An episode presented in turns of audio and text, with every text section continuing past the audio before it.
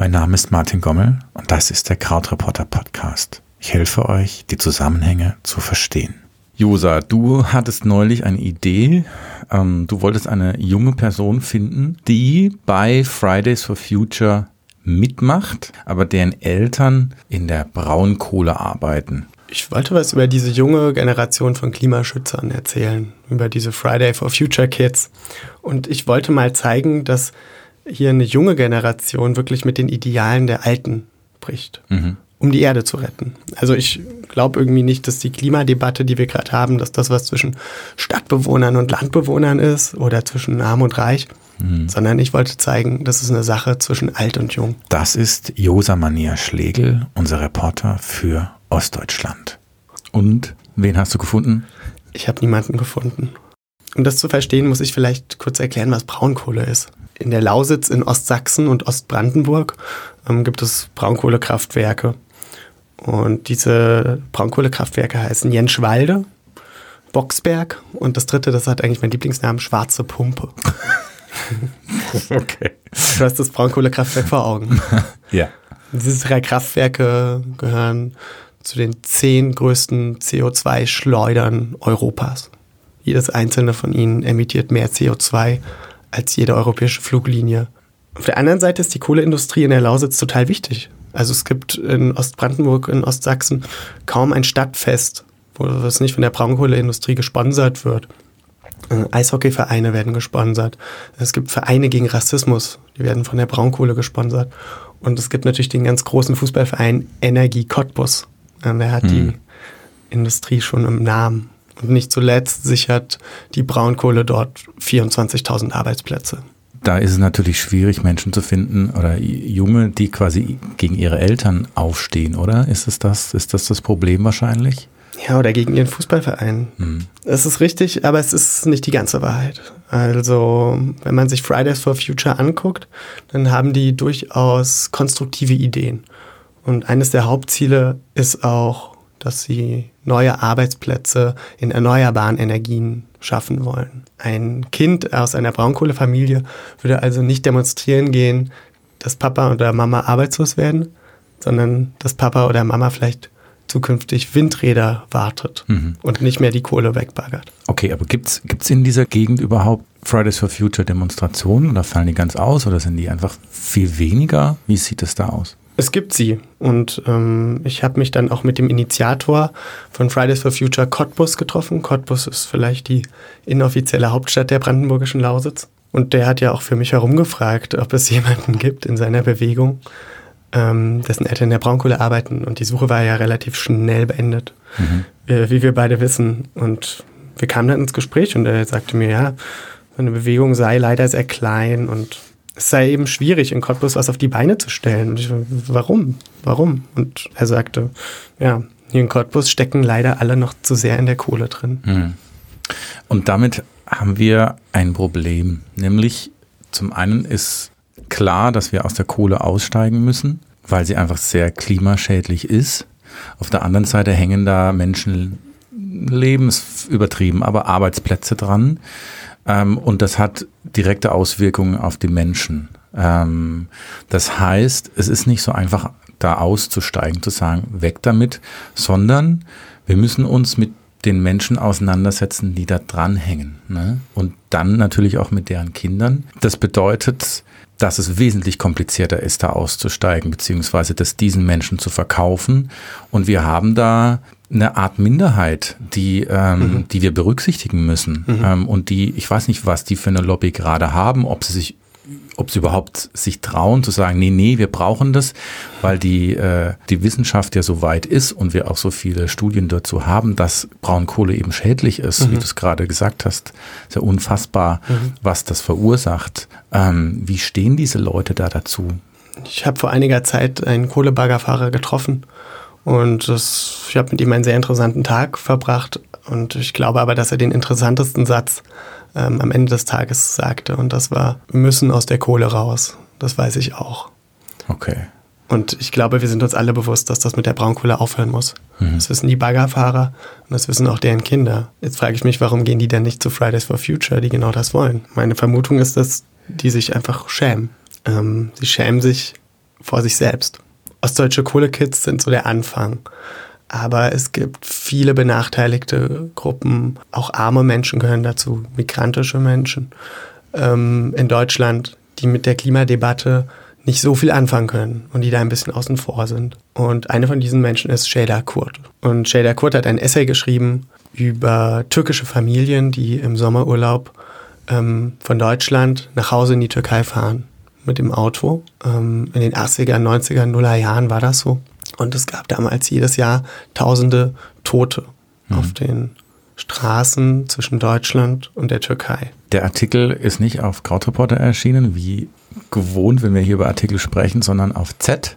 Richtig. Ich habe den auch gelesen und sie macht genau diesen Punkt. Sie sagt, hört zu, das ist ja alles schön und gut, aber unsere Familien, unsere Großeltern, die sind nicht in Deutschland, sondern die sind zum Beispiel in der Türkei. Dahin zu fliegen ist einfach was anderes, als mit dem Auto runterzufahren. Richtig. Das ist ihr Punkt, ne? Es kommen dann nämlich die Nullerjahre und es kommen Billigflüge und fortan müssen sich diese türkischen Familien nicht mehr, ähm, die deutsch geworden sind, ähm, nicht mehr auf die gefährliche Straße begeben, sondern sie können sich jetzt einen Flug leisten. Und das Sterben auf den Straßen hört plötzlich auf. Und als nächstes kommen die Zehnerjahre. Da sind wir jetzt. Und da sind wir an einem Punkt, wo dieses Billigfliegen plötzlich wieder verteufelt wird. Also zum einen ist es günstiger, zum anderen ist es nicht so gefährlich. Es ermöglicht eben, dass da Familien zusammenkommen. Das, glaube ich, ist ein ganz wichtiger, wichtiger Punkt hier. Ne? Und das ist etwas, was Menschen, die einfach vielleicht nur aufs Fahrrad steigen müssen, um ihre Heimat zu sehen, nur schwer verstehen können, glaube mhm. ich. Mhm. Leider führen diese Menschen die Klimadebatte zurzeit an. Und deshalb ist sie nicht so zugänglich. Okay, ähm, da muss ich dich unterbrechen. Gerne. Was heißt das, diese Menschen? Wer sind diese Menschen, die die Klimadebatte anführen? Ich weiß nicht, wie es dir geht, aber wenn ich Bilder von Fridays for Future sehe, sehe ich da wenig Migranten, ähm, jedenfalls ver vermeintliche Migranten. Man kann ja Migranten auch nicht am Aussehen erkennen. Ja. Wenn ich mir die Forderungen angucke, sehe ich dort wenig, was anschlussfähig für arme Menschen ist. Okay. Das heißt, zum einen ist Fridays for Future eine privilegierte weiße Bewegung der einer Oberschicht und das bedeutet, dass viele Menschen sich da nicht zugehörig fühlen. Die sagen, okay, ihr geht da jeden Freitag auf die Straßen, aber das hat nichts mit mir zu tun. Wir müssen gucken, dass diese Bewegungen diverser werden. Und um zu verstehen, was in diesen Bewegungen falsch läuft, muss man erstmal den Menschen zuhören, die dort gescheitert sind und die sich dort nicht wiedergefunden haben. Und wenn du Lust hast, kann ich dir von einer dieser Personen erzählen. Leg los. Ja. Ähm, ihr Name ist Vanessa Wu. Sie ist Autorin bei der Zeit. Ähm, sie ist dort Redakteurin. Und Vanessa ist in einem äh, Elternhaus aufgewachsen mit ähm, in Bayern. Ihre Eltern sind aus Vietnam dorthin geflüchtet. Und als äh, Vanessa jugendlich war, schreibt sie, hat sie sich für Umweltaktivismus interessiert. Vielleicht hat sie Freunde die dort waren. Und jedenfalls hat sie irgendwie da reingefunden und ist in eine dieser Gruppen gegangen und hat sich dort aber nie zu Hause gefühlt. Und sie sagte kürzlich, dass sie heute erst verstanden hat, warum und was eigentlich das Problem ist. Sie schreibt auf Instagram, meine Mitstreiterinnen waren alle weiß. Sie entstammten einem mittelständischen akademischen Haushalt Sie haben von klein auf gelernt, wie heimische Pflanzen und Tiere heißen und wie Wasserkraftwerke funktionieren. Sie hatten Brotzeitboxen mit gesundem regionalen Essen. Ihre Kleidung war selbstverständlich auch nicht von der Stange. Sie waren mir nicht nur wissenstechnisch, ökonomisch und moralisch überlegen, sie rieben es auch allen, die nicht so waren unter die Nase. Das heißt, sie befindet sich dort in einem Umfeld, das ihr sehr viel voraus hat im ökologischen Know-how und wie man nachhaltig lebt. Aber sie hat nie das Gefühl, dass sie von diesen Leuten was lernen kann, sondern sie hat immer das Gefühl, dass sie von diesen Leuten, ja, man würde vielleicht sagen, geschämt wird. Mhm. Sie schreibt, anstatt das ökologische Anliegen zur gemeinsamen Sache zu machen, haben engagierte weiße Umweltaktivisten Standards gesetzt, die bestehende soziale Gräben noch vertieft haben. Meine Eltern brachten mir andere Dinge bei. Diese zählten in den grünen Kreisen aber nichts. Wir konnten uns ihren Lebensstil nicht leisten und hatten auch keine Ressourcen mehr darüber zu lernen und eigene Wege zu finden. Und vielleicht ist ein Beispiel für diese andere Lebensweise, die in ökologischen Kreisen nicht so gut ankommt, Fleisch essen. Ähm, Vanessa beschreibt, dass äh, ihre Familie in Vietnam den Krieg erlebt hat. Und Menschen, die den Krieg erlebt haben, die ein vor allen Dingen eins, die wissen, dass Fleisch was Gutes ist. Mhm. Und so gründen auch viele Familienrezepte der Familie Wu auf Fleisch. Es ist mhm. immer Fleisch dabei. Das ist ganz, ganz tief in der, in, sagt sie, in ähm, ihrer kulturellen Identität ähm, verwurzelt. Aber die Ökokinder in den Umweltaktivistengruppen, die verurteilen Fleisch. Und zurück blieb bei ihr Scham. Ja. Sie schreibt den Satz, den ich sehr stark finde. Es begann eine Aufholjagd, die ich nur verlieren konnte. Wir haben hier ein Beispiel, eine Person, die sagt, ihr seid nicht wie ich, ihr wart nicht wie ich und ihr werdet nie sein wie ich. Also was wollt ihr von mir? Und das, was ihr fordert, könnt ihr nur aus eurer privilegierten Position raus. Richtig. Weil eure Gesetze gelten nicht für mich. Das ist eine Kritik, ähm, die natürlich heute auch bei Fridays for Future zündet, ist ja klar. Ähm, gerade wegen den Kindern und SchülerInnen, die da auf die Schule, ähm, auf die Straßen gehen. Viele entstammen ja genau diesem Milieu. Das trifft ja heute immer noch zu. Und diesen, diese Form der Kritik muss man auch erstmal stehen lassen, weil das faktisch richtig ist. Es sind Erlebnisse. Genau.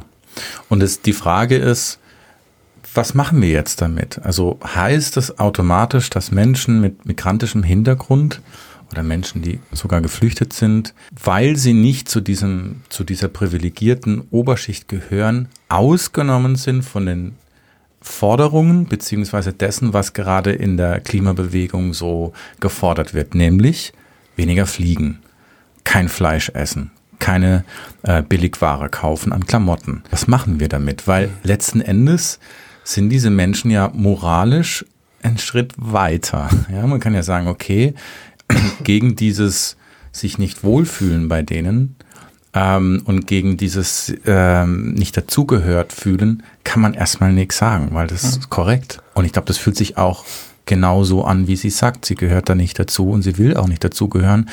Und das ist ein Argument, das müssen wir stehen lassen. Aber können wir dann daraus schließen, dass das Fleischessen an sich dann doch okay ist? Was machen wir damit? Wie siehst du das? Das können wir natürlich nicht machen. Wir können nicht aus Rücksicht auf Leute, die jetzt erst zu Privilegien gekommen sind, sagen, naja, dann fliegen wir einfach weiter um die Welt, dann holen wir einfach weiter die Braunkohle aus dem Boden. Ja. Dann holen wir, kaufen wir uns einfach weiter die Klamotten von der Stange. Hm. Ich glaube, ein Lösungskonzept, an das wir lange geglaubt haben, war Fakten müssen den Leuten einfach nur sagen, wie es ist. Wenn die sächsischen Kohlekids erstmal verstehen, dass das mit der Kohle so nicht weitergeht, dann engagieren die sich schon auch mit. Hm. Wenn die Menschen mit migrantischem Hintergrund ähm, erstmal verstehen, dass Billigfliegen nicht geht, dann überlegen sie sich das vielleicht auch noch zweimal. Das ist, glaube ich, so der erste Reflex. Ich glaube nicht, dass das funktioniert und das hat mit einem Forscher zu tun, auf den ich noch gestoßen bin bei mhm. der Recherche von diesem Podcast. Ich würde gerne von ihm erzählen. Klar, leg los. Der Mann heißt Dan Kahan und der hat ein Nuller der Jahre in den USA ein staatlich gefördertes Projekt gestartet. Das nannte sich The Cultural Cognition Project. Kahan glaubt, dass wir viele Bewertungen und Entscheidungen in unserem Leben nicht aufgrund von Fakten vornehmen, die wir wissen, sondern aufgrund unserer Herkunft, unserer Erfahrung. Und das ließ sich auch ganz gut in einem Experiment belegen.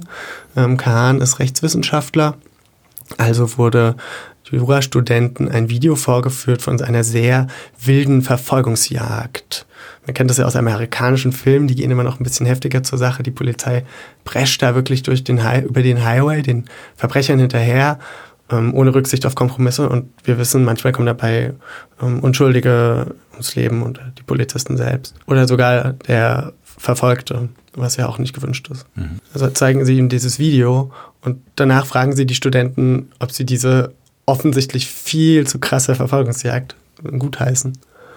Und die Hälfte der Studenten sagt, dass sie das völlig in Ordnung finden.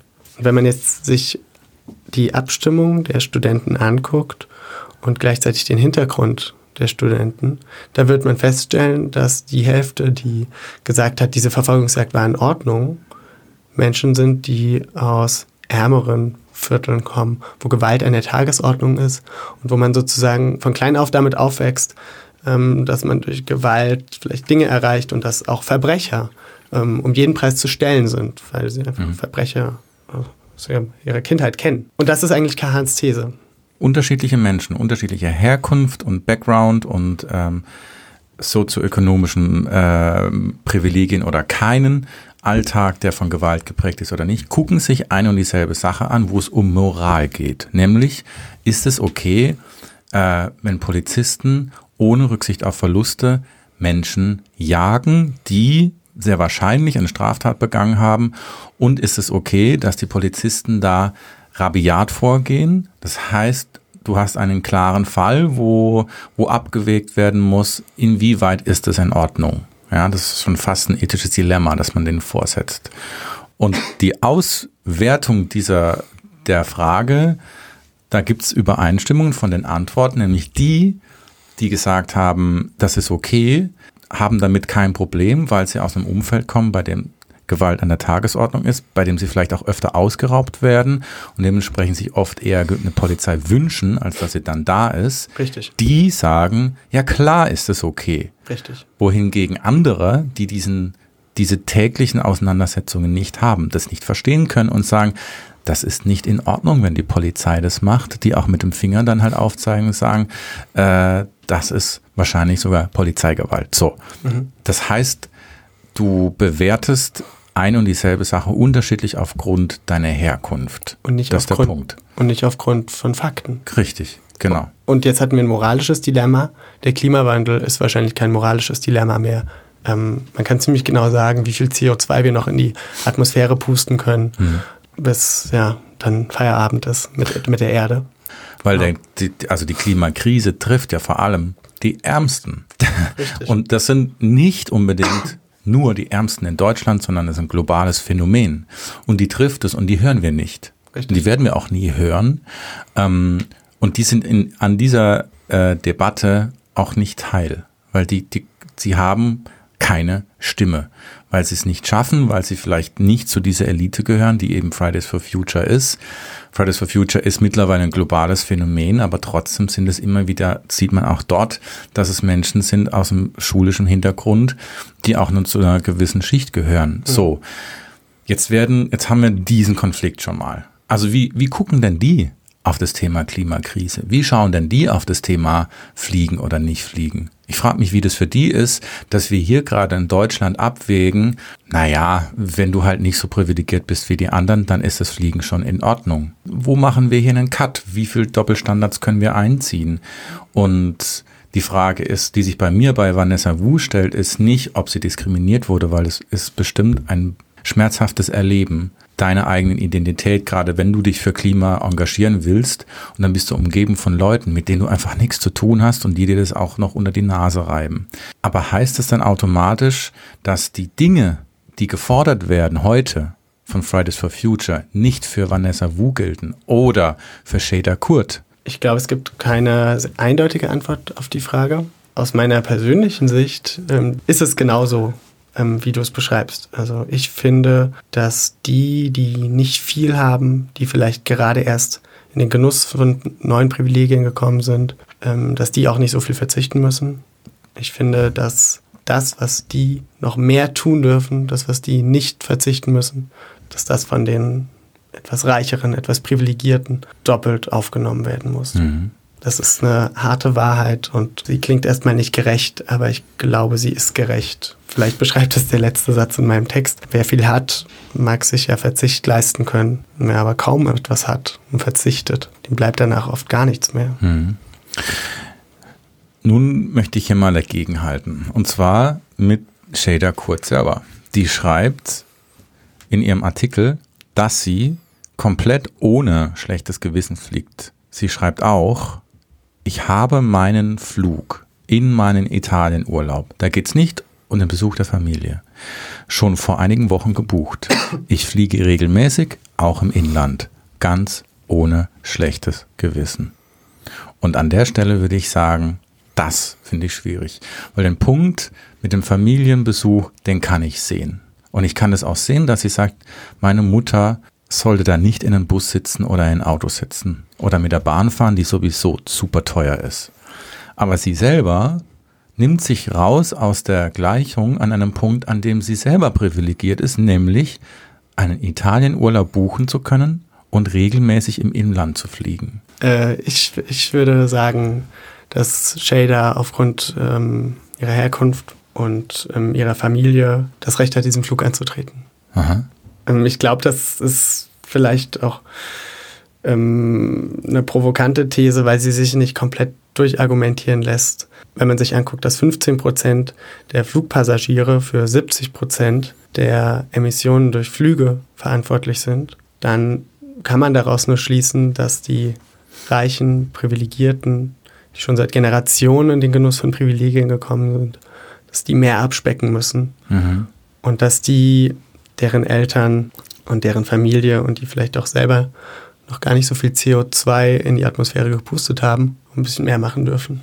Okay, sie kann ohne schlechtes Gewissen im Inland fliegen. Den Punkt würdest du machen, würdest sagen, das ist okay. Und das so lange, bis sie sich als voll privilegierter Teil unserer Gesellschaft ansieht mhm. und fühlt. Okay. Und wenn sie, solange sie das nicht tut, ist es ihr Recht, das zu tun. Ich glaube aber, gleichwohl lassen sich ähm, Maßnahmen ergreifen, die CO2 für alle reduzieren. Ich will da jetzt nicht zu tief reingehen, aber auf Krautreporter kann man sich einen wunderbaren Artikel zur CO2-Steuer durchlesen. Mhm. Ähm, eine CO2-Steuer würde auf eine sehr, sehr, sehr faire Weise dafür sorgen, dass wir alle weniger CO2 ausstoßen. Und sie würde dabei sogar weniger privilegierten Menschen zuvorkommen. Ich möchte jetzt nochmal ganz kurz zwei Schritte zurückgehen, denn ich möchte hier nicht darüber, ich kann nicht und werde nicht darüber entscheiden, was Shadercode darf und was er nicht darf. Darum geht's nicht. Also ich habe hier niemanden Anweisungen zu geben und auch keine Vorschläge zu machen, weil es ihr privates Leben ist. Wie sie fliegt, wie oft sie fliegt und wohin sie fliegt, geht mich eigentlich ein Scheiß an. Aber sie schreibt da einen Artikel, in dem es darum geht, wie sie die Sache mit dem Fliegen empfindet als Mensch mit migrantischem Hintergrund, wie das für sie ist. Und sie geht dann eben so weit zu sagen, ich fliege ohne schlechtes Gewissen. Natürlich kann ich mir vorstellen, dass Menschen, die auch ihren Hintergrund haben, ihren Background haben, sich dadurch angesprochen fühlen und denken, ja klar, wir können fliegen.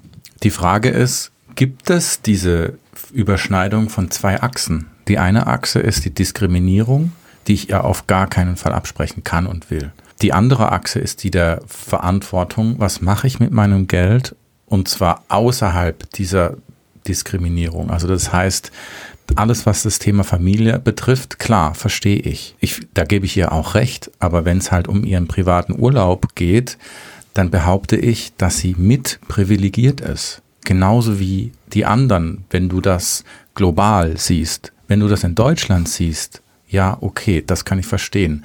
Aber sie ist ja nicht als erstes betroffen von den Klimafolgen, also von den extremen Hitzen.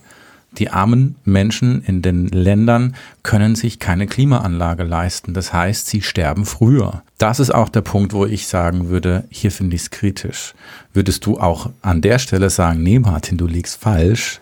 Ich glaube, dass wir die Klimadebatte hier führen müssen und nicht mit Menschen, die tausende Kilometer entfernt sind. Okay uns muss immer bewusst sein, dass, wie du völlig richtig sagst, dass andere Menschen zuerst betroffen werden. Ich glaube aber, es kann nur funktionieren, ähm, und ich glaube, da, darauf sind die Menschen in sogenannten Dritte Weltländern auch angewiesen, wenn wir uns hier einig werden. Und ich finde, man sieht das sehr gut an Friday for Future, dass ein Movement der Schulen, der Kleinstädte, der Marktplätze ist. Und eben nicht im Internet stattfindet, obwohl man das von dieser Generation ja erwarten könnte. Nee, es geht wirklich darum, ähm, Präsenz zu zeigen vor Ort und in kleinen Bubbles äh, einen Konsens zu finden. Mhm. Wir müssen uns auf dem Marktplatz in Weimar einig sein, oder auf dem Marktplatz in Rostock einig sein. Wir müssen uns nicht in irgendeinem Forum einig sein, in dem äh, jedes Land einen Vertreter hat. Es werden Menschen ausgeschlossen, darüber haben wir geredet. Und natürlich nehmen sich auch Menschen raus. Mhm. Ähm, ich glaube aber, dass sich durch Fridays for Future Leute plötzlich angesprochen gefühlt haben, die sich vorher noch nicht so für die Klimakrise interessiert haben. Mhm. Ich finde die Bewegung großartig, ich finde, die machen das ganz, ganz toll. Die sind auch, glaube ich, sehr bemüht, ähm, alle so, sogenannten sozialen Schichten anzusprechen. Ja. Ähm, ich glaube, dass es ihnen nicht gelingt, liegt daran, wie wir die Klimadebatte führen und was als erstrebenswert gilt und was nicht. Ich habe immer noch das Gefühl, dass es als erstrebenswert gilt, E-Auto zu fahren und sich vegan zu ernähren oder mit dem Zug in den Urlaub zu fahren, mhm. was übrigens siebenmal so lang dauert und doppelt so teuer ist, wenn man mhm. Urlaub in Barcelona machen möchte, wie ich mhm. kürzlich las. Das sind alles Dinge, die kostspielig sind. Ein Seitanschnitzel kostet mehr als ein Schweineschulter. Ähm, das sind alles Dinge für privilegierte Menschen. Und Klimasünden, Billigflüge, Klamotten von der Stange oder eben Fleisch. Das sind Dinge, die bringen den Alltag einer weniger privilegierten Schicht. Aber Fridays for Future macht doch hauptsächlich Druck auf die Politik. Richtig. Also die konkreten Forderungen, die gehen nicht an Individuen, die gehen nicht an die allgemeine Bevölkerung in Deutschland, sondern das ist Druck auf die Politik. Das Ganz konkret. Das genau. Großartig. Das heißt, wir haben ja gar keine Forderungen an äh, Individuen, die sagen, du, du darfst kein Fleisch mehr essen, sondern die konkreten Forderungen sind zum einen die Senkung der Treibhausgasemissionen in Deutschland bis 2035 auf netto Null. Da braucht man mehr als Individuen, das ist ganz klar. Dann und da kommen wir jetzt an eine Grenze, die Umsetzung des Kohleausstiegs bis 2030. Natürlich geht es ja um Individuen, ist ja logisch, die sind mit betroffen. Und 100% erneuerbare Energien in der Energieversorgung bis 2035. Da wird niemand auf die Finger geklopft. Da wird niemand angeguckt, wird auch nicht gesagt, äh, ihr dürft nicht mehr fliegen, ihr dürft keine Inlandsflüge mehr machen. Das sagen die ja gar nicht. Ja. Deswegen ähm, habe ich das Gefühl, wir führen hier zwei Diskussionen. Ja, man darf nicht verwechseln ähm, die Klimadebatte mit der Klimabewegung. Richtig. Ich finde, ähm, die Klimaaktivisten, diese Szene, die macht einen ganz tollen Eindruck auf mich. Gleichwohl laufen bei Ende Gelände vor allen Dingen äh, läuft eine privilegierte Mittelschicht mit und auch nicht besonders viele Frauen. Ähm, Stopp. Du musst kurz erklären, was ist Ende Gelände?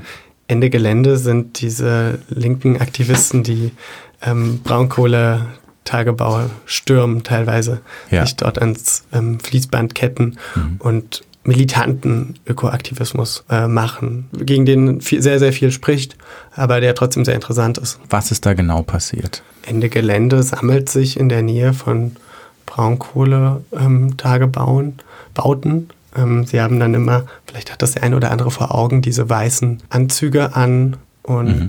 sie orchestrieren dann äh, immer eine Stürmung. Wenn es geht, stürmen sie in den Tagebau rein und versuchen an die Maschinen zu kommen und versuchen wirklich ganz konkret die Maschinen zu stoppen. Und eine Splittergruppe, deren Name das ganz besonders gut auf den Punkt bringt, heißt Zucker im Tank. Ähm, eine Methode ist also Zucker in den Tank des Baggers zu schütten und ihn so lahmzulegen, wenn es nicht anders geht. Okay. Hier kann man schon von Gewalt sprechen. Es ist keine Gewalt gegen Menschen, aber es ist auf jeden Fall Gewalt gegen Gegenstände. Hier werden, wenn du das machst, eventuell sogar der Motor kaputt gemacht, wenn du da Zucker reinstreust.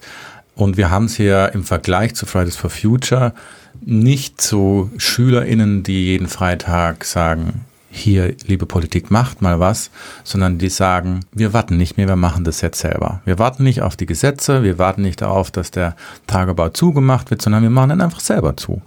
Und damit überschreiten sie die Grenze von bestimmten Menschen. Das ist klar ja. nämlich den Menschen, die da arbeiten. Und ja, und auch von Menschen, die das nicht gutheißen. Ja, ich glaube, wenn man interessiert ist an einem äh, ausgewogenen Diskurs, wo jeder angehört wird und man am Schluss eine Entscheidung trifft, die allen gefällt, dann kann man das nicht gut finden. Gleichwohl sehe ich, dass aus diesen Aktivisten, die wirklich junge Menschen sind und die dort ja eigentlich nicht nur Haftstrafen und sehr, sehr hohe Geldstrafen riskieren. Man muss nämlich den entstandenen Schaden oft dann begleichen. Und wenn das Braunkohlekraftwerk erstmal stillsteht, dann wird erstmal kein Strom äh, hergestellt. Das kann ziemlich schnell sehr teuer werden. Hm. Sie riskieren auch sich selbst. Ein sehr gefährliches Gelände. Daraus spricht eine gewisse Ohnmacht, habe ich das Gefühl. Das kann man äh, sich mal angucken, ob man da dem nicht doch was abgewinnen kann. Ich tue mich damit schwer, weil es militant ist, aber ich finde es auch unheimlich interessant und ich finde es immer interessant zu gucken, warum tun junge Menschen etwas. Und deren Motivation ist nun mal wirklich eine gute. Nämlich wir müssen gucken, dass wir so schnell wie möglich kein CO2 mehr ausstoßen. Egal, was, was, es kostet, ne? Ja, es wird was zum Ausdruck gebracht und es wird auch der Diskurs geweitet. Also wenn man jetzt sagen würde, Friday for Future ist schon die extremste Ausprägung dieser jungen Generation, die sich fürs Klimaschutz einsetzt, dann wären das halt ähm, Schüler auf Marktplätzen. Mhm. So äh, sieht man, da ist noch Luft nach oben. Mhm. Und vielleicht profitiert Friday for Future sogar davon. Man könnte genauso argumentieren, dass sie davon nicht profitieren, weil man sie dann mit in eine Kiste schmeißt. Aber vielleicht sagen ja manche Leute dann, naja, die Ende-Gelände-Leute sind ein bisschen hart, aber Friday for Future finde ich ja doch ganz in Ordnung. Mhm. Das wäre meine Theorie, aber ich kann das nicht belegen. Zum einen kann man sagen, naja, Fridays for Future, die sind nur harmlos. Lass die doch schreien jeden Freitag. Genau. So, pff, äh, die, die können das machen. Die Gesellschaft hat sich mittlerweile daran gewöhnt. Who cares? Richtig. Bei Ende Gelände kann man das nicht mehr sagen. Genau. Sondern da ist es halt schon direkt gefährlich. Ja. Ne? Und die, der Effekt ist ja, dass man ähm, sich vorstellt, was wäre, wenn die Friday for Future Leute da auch noch mitmachen. Mhm. Haben die vielleicht auch das Potenzial, ein Kraftwerk zu stürmen? Also es zeigt, was für eine Entfesselung möglich ist. Wenn diese Entfesselung passiert und die da drauf rennen, da kann ich nicht hingucken, das finde ich gruselig und gefährlich. Aber es hat schon einen ähm, ganz netten Effekt auf unser Bild von dieser Klimabewegung und auf ihre Macht und auf ihre Gewalt und es tut weh. Du hast vorhin gesagt, wenn man Freund ist von Argumenten und Kompromissen, dann wird es schwierig mit denen. Allerdings haben wir dem gegenüber auch die Aussage von Fridays for Future. Leute, die Hütte brennt. Wir können jetzt nicht noch ewig debattieren hier. Richtig. Es ist zu spät, schon jetzt. Und wir wollen in einer Realität leben, in die, die lebenswert ist. Äh, Greta Thunberg sagt, I want you to panic. Und ich finde, da ist Fridays for Future keiner Ausdruck von Panic. Das ist halt alles andere, was zum Beispiel Extinction Rebellion, äh, diese Bewegung auch ist. Ähm, und Ende Gelände eben auch. Weil das ist Ausdruck von Panik. Mhm. Wenn du tatsächlich so verzweifelt bist, dass du sagst, wir müssen jetzt was machen. Um in unserem Gespräch zu bleiben, es geht ja auch um Minderheiten. Du hast ähm, Ende Gelände beobachtet. Wie sind das mit Minderheiten da? wissen wir was über die Menschen, die bei Ende Gelände mitlaufen? War das ein diverse, eine diverse Gruppe oder war das auch wieder einschlägig aus einem bestimmten ähm, oberen Milieu? Ende Gelände ist auch nicht sehr divers. Man muss aber sagen, dass das den Machern Macherinnen ähm, bewusst ist. Und die Sprecherin von Ende Gelände sagt, wir sind zwar immer noch super akademisch, super männlich, ähm, aber es wird besser. Okay. Und es sind Leute im Rollstuhl mit dabei, die demonstrieren. Aha. Und ähm, es sind ähm, Leute mit Kopftuch dabei. Und ich habe gehört, ähm, als es dann den, zum Tagesordnungspunkt ähm, Polizei ging, was machen wir, wenn wir festgenommen werden, dann wurde den ähm, Frauen mit Kopftuch besondere Aufmerksamkeit geschenkt, weil man äh, sozusagen das, äh, auf das Racial Profiling der Polizei vorbereitet ist, Mhm. sein will. Mhm. Und ähm, denen vielleicht nochmal genauer erklärt, ähm, wie deutsche Behörden äh, auf so etwas ansprechen können. Mhm. Ohne Polizei vorzuverurteilen, finde ich das ein Anzeichen dafür, dass sich diese Bewegung sehr bewusst darüber ist, dass sie diverser sein muss und Ja. dass dazu gehört, dass man diesen Gruppen etwas mehr Aufmerksamkeit schenkt. Und das ist ein großes Plus. Total. Also zum einen sind sie sich dessen bewusst, was sie da tun, sie reflektieren das, sie sagen das und sie handeln auch. Ja. Das ist, das ist nochmal was anderes. Gerade bei ähm, Menschen, die keinen äh, größeren Bildungsweg genossen haben, die vielleicht arm sind und aus schwierigen Familien kommen, also damit meine ich jetzt explizit nicht Migrantinnen, sondern einfach so, alle, bei denen das so ist, da sehe ich ein ganz großes Potenzial, dass die in diesen Bewegungen mitwirken können. Nämlich haben diese Menschen ja ganz ähm, wenig die Möglichkeit, sich politisch zu artikulieren. Die können nicht mal einen total ausgefeilten Leserbrief in die Zeitung schicken und dann hoffen, dass der abgedruckt wird. Können auch keinen Gastbeitrag bei Krautreporter schreiben. Die können auch vielleicht nicht so die politischen Debatten führen. Das heißt aber nicht, dass sie nicht mitreden können. Das heißt auch nicht, dass die keine Meinung hätten. Das heißt auch nicht, dass, die, dass man denen nicht zuhören muss. Wenn man es schafft, diese Menschen in klimaaktivistische Bewegungen, sei es Fridays for Future, was auch immer, zu integrieren, dann können die dort plötzlich sich selbst ermächtigen Ja. und plötzlich ein Ventil finden. Und das fände ich fucking großartig. Es wäre einfach auch schön, wenn, wenn diese Menschen sich dazugehörig fühlen könnten. Und Jo. es nicht dieses, diese Exklusion ist, diese ähm, unausgesprochene, die da stattfindet, bei der auch Shader Kurt ja einen Punkt macht in ihrem Artikel, die da auch von spricht. Und diese Form des, des Ausschlusses und vielleicht sogar des Rassismus, der da vorliegt, den möchte ich auch nicht kleinreden an der Stelle.